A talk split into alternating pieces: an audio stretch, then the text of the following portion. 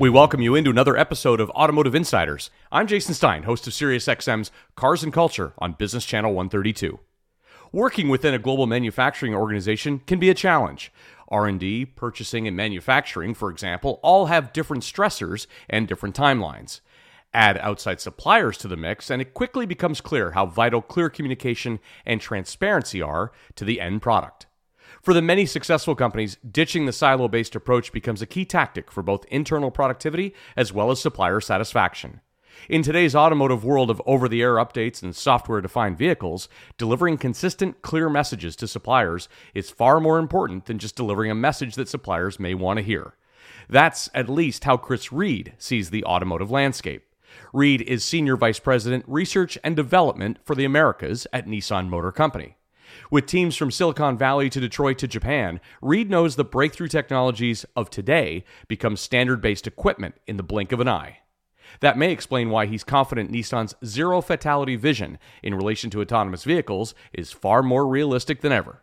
Today, he talks about Nissan's relationship with MEMA, the role sincerity plays in supplier OEM relations, and a bit on the pace of regulations.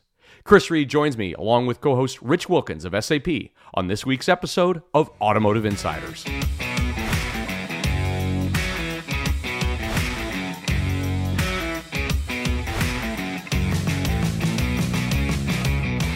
Chris, what a pleasure to have you on the program. Welcome into Automotive Insiders. Jason, hello. It's great to be here. And Rich Wilkins, a pleasure to have you with us as well, again on Automotive Insiders. Yeah, thanks, Jason. It's great to be here as well. Chris, let's start off with uh, the town hall that you had with uh, MEMA uh, recently, uh, March 2nd. Share with us some of your thoughts that you shared with that audience uh, as a speaker that day, and uh, specifically the information regarding Nissan and, and R&D. What was the message that you were trying to send? Well, it's a little bit combined, I think, and and really a lot of people may have heard it before, but it, the, the overall goal was really to show some confidence in what we're doing in the future. And so, obviously, there's uh, there's the micro level about what we're doing and how we're learning lessons and, and improving things. You know, whether it's upstream conversations or sourcings. And what I've always been trying to do is get more things in the region, more control to where we're working together as a team. But that was a part of it. But the, and the other part of it was really to show confidence in what we're doing. We know in the past you know, from supply chain or from manufacturing, our volumes. I mean, our forecasting and things have been uh, have been challenged, you know, and we're trying to make improvements there. But this was like another step back from that to say, look, we're talking about moving into the EV space. We've made announcements at a very high level at, at our like 2030 roadmap plans, and then really trying to connect. What does that mean? Where's our confidence? You know, do we have confidence in the product, in the processes, and what we're going to do in the U.S., you know, and North America going forward? What are some of your biggest challenges related to that? Well, I mean, I think, you know, it's clear that, you know, whether it's daily meetings on understanding of the same overall industry issues about battery supply and independent of even the, the new regulations and, and guidelines, the IRA, et cetera, it's really about, you know, there's capacity issues, but, you know, that's a clear threat to the total industry. But then I come back to Nissan and um, I think it's just, it comes back to really uh, you know showing confidence in what we're doing. And, and you know there's a sustainability side and i try to weave all this together right? To say whether it's r&d being here for uh, you know 35 odd years and then i've got a crash test center and i've got future investment so i know i'm going to be here and i've got a team that's engaged. Um, and then but then there's this constant communication challenge that we always deal with about you know handovers of jobs or confusion and cost setting and things like that. And then uh, and then there's about re- uh, responsibility in the region uh, coming together. So it's like there's such a wide range of concerns, but you know, like we're we're got our finger on the pulse, and um, we're we're looking at them one by one, and working together with purchasing and R and D and manufacturing is kind of the key. This is the key that I've really been you know, following, you know, with uh, David Johnson in manufacturing or Izumi Yamasan in, man- in purchasing, and and really you know, keeping us really saying the same thing and working together and supporting ourselves, you know, uh, our problems going forward instead of, I think historically, a long time ago, there was a lot more silo based uh, approach. And then I think that was very tough on the supply base that you're hearing different things from different sides. Rich, did you have some thoughts? Yeah, I mean, a couple of people talked about, you know, the supply chain and the flattening of the supply chain, you know, at the town hall. I mean, how do you see that kind of impacting? Is that getting out of our silos? in terms of kind of the solution to that problem or that potential? Well, I mean, I think um, you know we're we're you know a fairly big organization, but at the same time, there's personalities and there's people that we're talking with. So, um, I mean, clearly the the supply chain challenges. I mean, it's you know at some point I feel like you know it's you you could feel like that's outside of the silo of what we're supposed to do, right? Look, we designed it. It's it's been validated. We know how to build it. Just figure out how to get the stuff and make it work. So that's not um, it's not realistic, especially in the, in the in the craziness that we've seen in the last few years. And and we've never had to deal with this case where it's like, you know, try to pivot and react to something that you think is going to be six months, and then I remember being asked the question I think a few years ago about you know whether it's uh you know the the chip issues or whatever you know like how how much longer. And I remember even saying, I mean, I was listening to the supply chain teams at that point, thinking, hey, it sounds like about six eight months we should be out of this thing. Of course, it's been three years. So um, so it's a it is a mixture of kind of uh, thinking about the silos, but then reaching across them and finding solutions. And you know, in the manufacturing environment or supply chain, right? They're used to like daily problems, daily solutions, getting things done. And then when R and D comes back and says, "Oh yeah, I mean that might take a couple years to figure out that solution," and yet we know some of our competitors can pivot much faster. So um, listening, kind of understanding, getting kind of seeing it from the other side has always been my strategy, and then finding solutions together. Yet I'm always not pulling all the all the strings, uh, you know, because I've got a global you know organization, I've got common parts, and I've got validation coming. I'm an execution downstream team. Yet we're trying to reach upstream. So you know, it's just it's very complicated. But I, I guess getting outside of our silos and kind of seeing it from the other side, and of course that includes supply base as well. Um, I think we can really, you know, at least be on the same page and not be pointing fingers and then looking for solutions together. Chris, on the side of the supply base, you know, you had over 300 attendees at Laurel Manor in uh, Livonia, and, and and really that the strong partnership that exists between MEMA and Nissan is is evident. But as you as you look ahead to the next year or two, what would you like suppliers to hear from Nissan? Well, I mean, I get nervous sometimes um, because you know we're all kind of action-based people, and I'm not one to have uh, a lot of formal you know powerpoints or structures. It's like I'm kind of like deal with the problem, kind of gemba-based, you know, that Japanese word of getting and seeing the problem, being there and touching it, and that means that a supplier and listening. So I mean, um, and yet I know as a as a corporate entity, you know, we have a high level view about how we're trying to work together for cost in the future and design the cost. So like I, I have to kind of process all that at the same time because I'm like a you know reactive and like here's a problem, let's do something and change. And yet, oh, I realize maybe I can't make that, I can't influence that, you know, at the same time. So so I always want to be careful that the words are not shallow or just like saying what you're supposed to say to uh, to appease the the concerns and the complaints that might come out of the supply base. And so I think you know, and, and obviously our purchasing side has the same struggle, right? There's a corporate direction and movement with the supply base and our our strategies and and and things like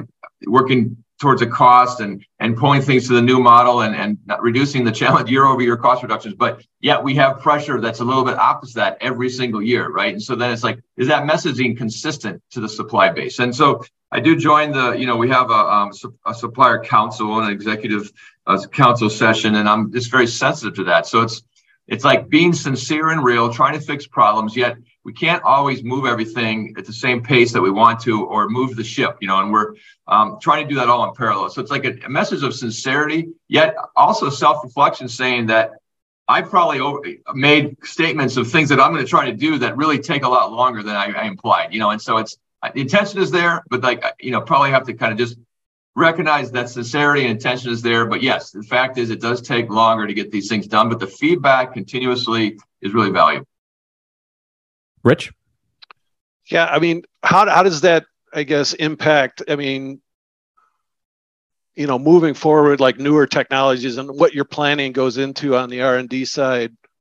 You know, from let's say looking at like software defined vehicles, OTA, you know, things of that nature. How does that kind of impact some of your decisions, like on some of the futures that you're you're going after? You know, maybe even hydrogen, right? So does that play? Well, yeah, I mean, yeah. sorry, it's a great point, Rich, and it's um, about you know we we talk a lot. You know, if you get down to the granular level about the things I'm trying to change with the with the, the way we interact, which is better listening and then how to give opportunities for new ideas. And if the new ideas are too big or global related, then maybe it's difficult for us to do. And if they're too regional, it doesn't work either. So there's a there's a chicken egg there a little bit.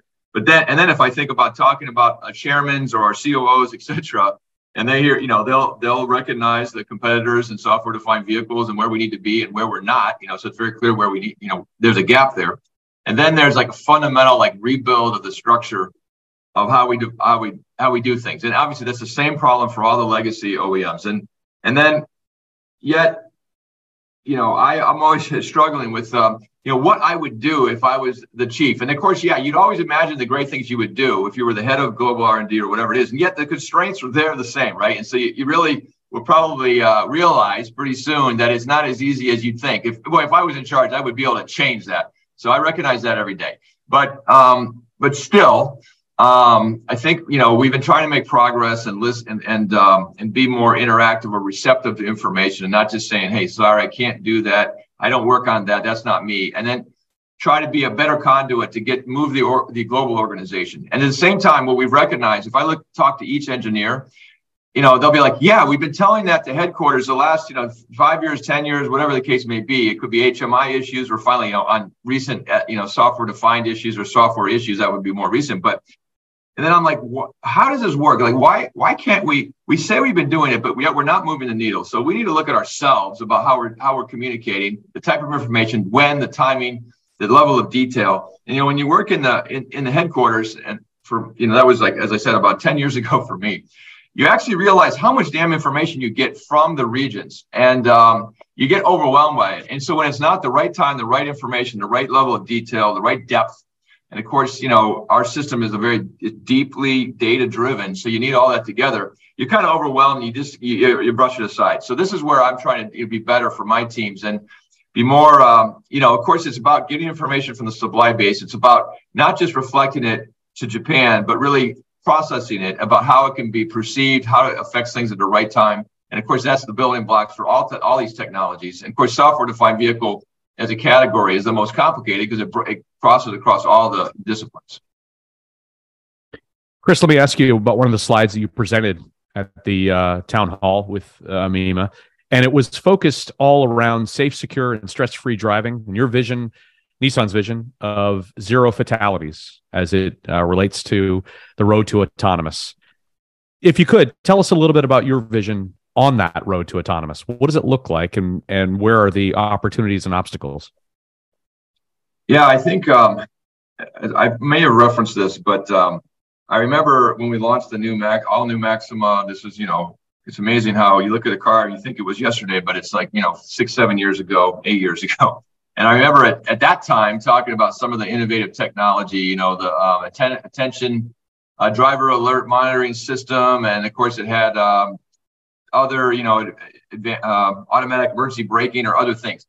And at that, and now today you look at that stuff and it's like, oh, it's child's play. You know, we're talking about such newer and greater things. At that time, we talked about the roadmap to kind of zero fatality, and it was an extrapolation of whatever we've been done had done up to that point. You know, of all the improvements for uh, for uh, safety.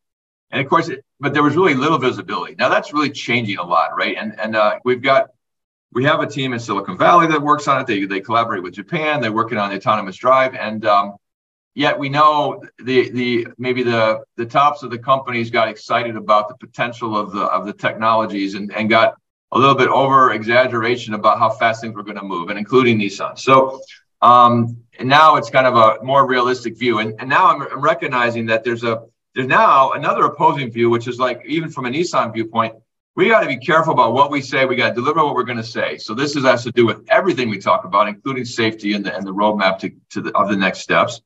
And then there's a, um, you know, but there's like a, a, realistic view. And I know in the industry they're talking how how safe do things have to be to go to the next level? Should it be, you know, obviously you can say, well, we're safer than a human. Well, that that's pretty low bar. and so uh, it's about, um, you know, is it 10 times, is it 100 times, is it 1,000 times, you know, more safe? And so I think that's like a challenge that we deal with. But at the same time, we're solving problems, and um, you know, we're getting to this um, autonomous drive. You know, I've been in so many loops, and I think a lot of us have. You know, to see our, the technology of each of the companies where we can get, you know, we can we can manage situations as well and better than humans can manage, even complex, unique situations. So my confidence level is there. The teams that are working on it are uh, are solving the problems one by one, and um, it, it's um, then it, it just becomes that balance between where do we, how great does it have to be um, to be able to make that next step. But honestly, um, this is good. This problem is going to be solved. And um, you know, if you think about battery and EV and all that stuff coming together, where we're already talking about things that are six, seven, eight years away, this autonomous push at the same time is going to get there. And I think we're just seeing the, the improvements of vehicle safety and getting closer to this zero number are uh, getting more realistic. Wonderful, Rich. Final thoughts. Uh, just I, I, just to wrap this one up. I mean, with you know OTA and and just the the move to autonomous and safety being kind of the the obviously the key concern.